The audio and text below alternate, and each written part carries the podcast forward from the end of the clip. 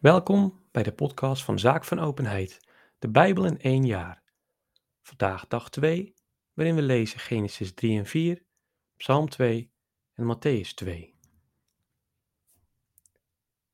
Genesis 3 De slang was het sluwste van alle dieren in het wild die je weg God had gemaakt. Ze sprak tot de vrouw. Heeft God u dan werkelijk verboden van de bomen in de tuin te eten?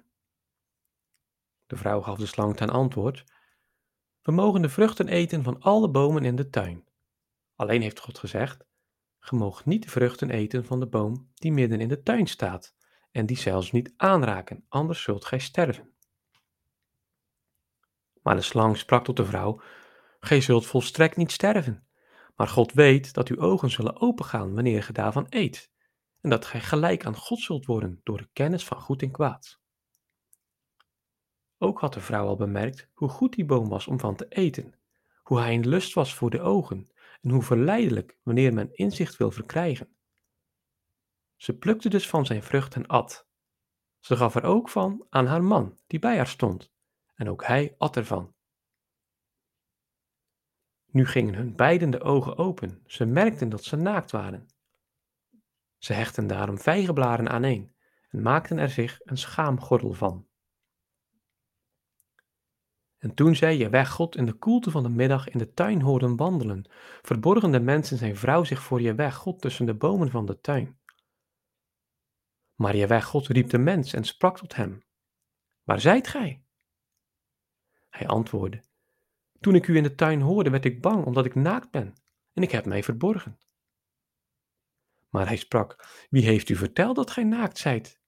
Hebt gij soms van de boom gegeten, waarvan ik u verboden heb te eten? De mens antwoordde: De vrouw die gij mij tot gezellin hebt gegeven, gaf mij van de boom en ik at. Nu sprak je weg God tot de vrouw: Wat hebt gij gedaan? De vrouw gaf ten antwoord: De slang heeft mij verleid en ik heb gegeten. Toen sprak je weg God tot de slang: Omdat gij dit gedaan hebt, zijt gij vervloekt onder alle tammen en wilde dieren. Op uw buik zult gij kruipen, stof vreten uw leven lang.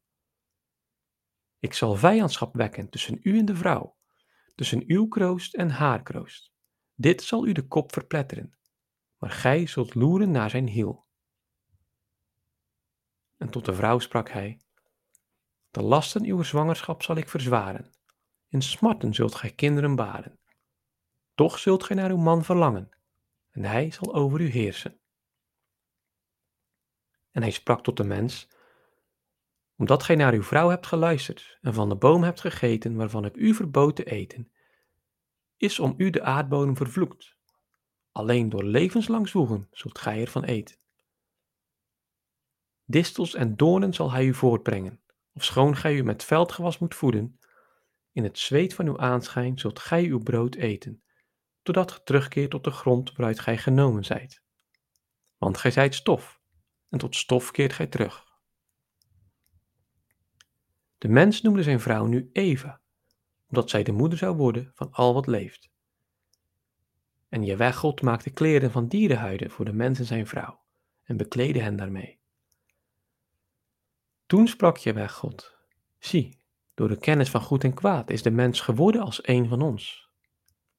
Als hij nu zijn hand maar niet uitstrekt om te plukken en te eten van de levensboom, zodat hij ook nog eeuwig blijft leven. Daarom verdreef weg God hem uit de tuin van Eden, om de grond te bebouwen waaruit hij genomen was.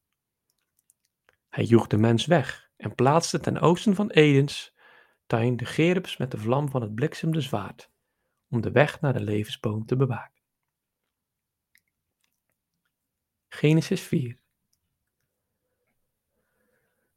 De mens had gemeenschap met Eva zijn vrouw.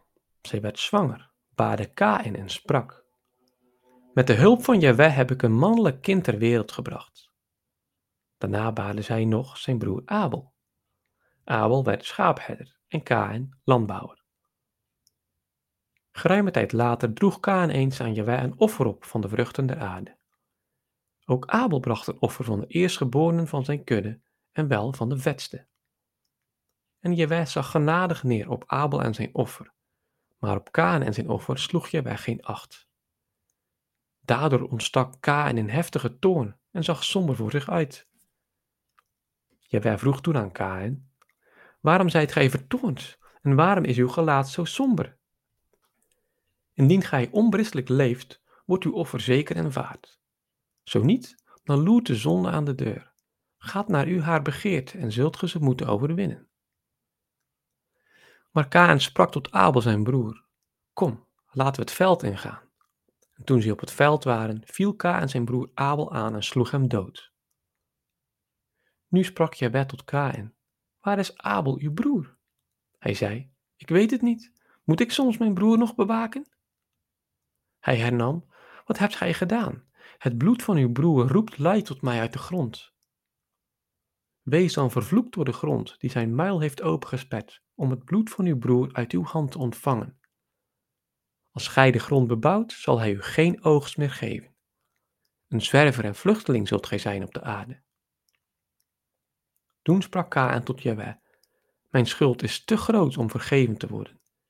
Zie, gij jaagt mij thans van het akkerland weg, en ik zal mij voor uw aanschijn moeten verbergen. Dan zal ik een zwerver en vluchteling zijn op de aarde, en iedereen die mij vindt zal mij doden.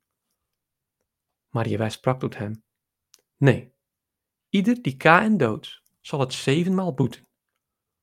En Jawij gaf Kaan een teken, opdat niemand die hem vinden zou, hem zou doden.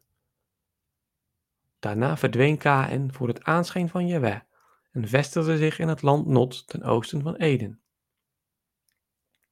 Kaan had gemeenschap met zijn vrouw. Zij werd zwanger en baarde Ganok.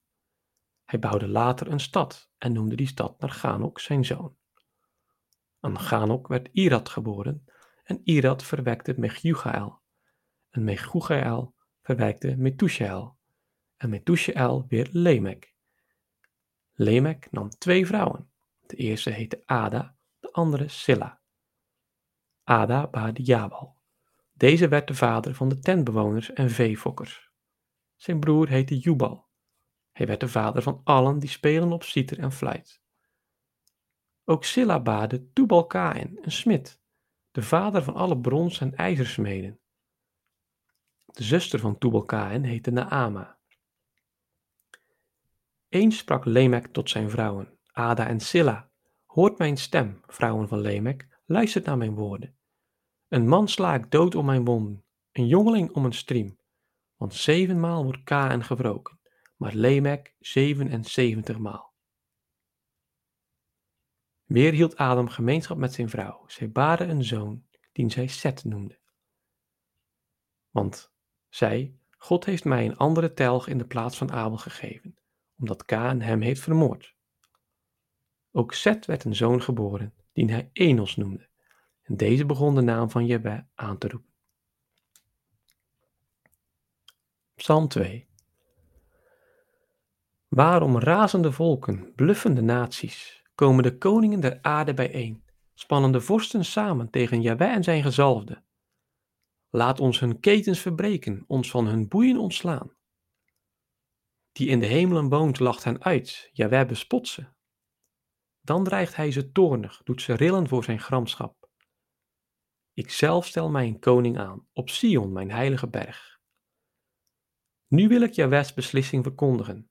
Hij heeft mij gezegd, Gij zijt mijn zoon, ik heb u heden verwekt. Vraag mij, dan geef ik u de volkeren tot erfdeel en de grenzen der aarde tot uw bezit.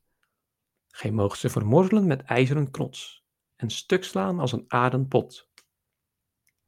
Koningen, bedenkt het dus wel, wees gewaarschuwd, wereldregeerders, dient Jawij in vrezen, beeft en kust hem de voeten. Anders ontsteekt hij in toorn en loopt gij uw verderf tegemoet. Want licht kan zijn gramschap ontvlammen. Gelukkig wie tot hem zijn toevlucht neemt. Matthäus 2 Toen Jezus nu geboren was te Bethlehem van Juda in de dagen van koning Herodes, zie, toen kwamen er wijzen uit het oosten te Jeruzalem. Ze zeiden, waar is de koning der Joden, die zojuist geboren moet zijn? Want we hebben zijn ster in het oosten gezien en zijn gekomen om hem te aanbidden. Toen koning Herodes dit hoorde, werd hij ontsteld en heel Jeruzalem met hem. Hij riep alle opperpriesters en schriftgeleerden van het volk bijeen en vroeg ze waar de Christus zou worden geboren. Ze zeiden hem, in Bethlehem van Juda, want zo is, is er geschreven door de profeet. En gij, Bethlehem, land van Juda, zijt zeker de minste niet onder de hoofdplaatsen van Juda, want uit u zal een vorst voorkomen die mijn volk Israël leiden zal. Toen ontbood Herodes heimelijk de wijzen en ondervroeg ze nauwkeurig over de tijd waarop hun de ster was verschenen. Hij zond ze naar Bethlehem en sprak: Gaat en doet zorgvuldig navraag naar het kind. En als gij het gevonden hebt, meld het me dan, opdat ook ik het ga aanbidden. Toen ze de koning hadden aangehoord, gingen ze heen en zie, de ster die in het oosten hadden gezien, ging voor hen uit, totdat ze kwam boven de plaats waar het kind was, en daar bleef staan. Toen ze de ster zagen, waren ze buitengewoon verheugd.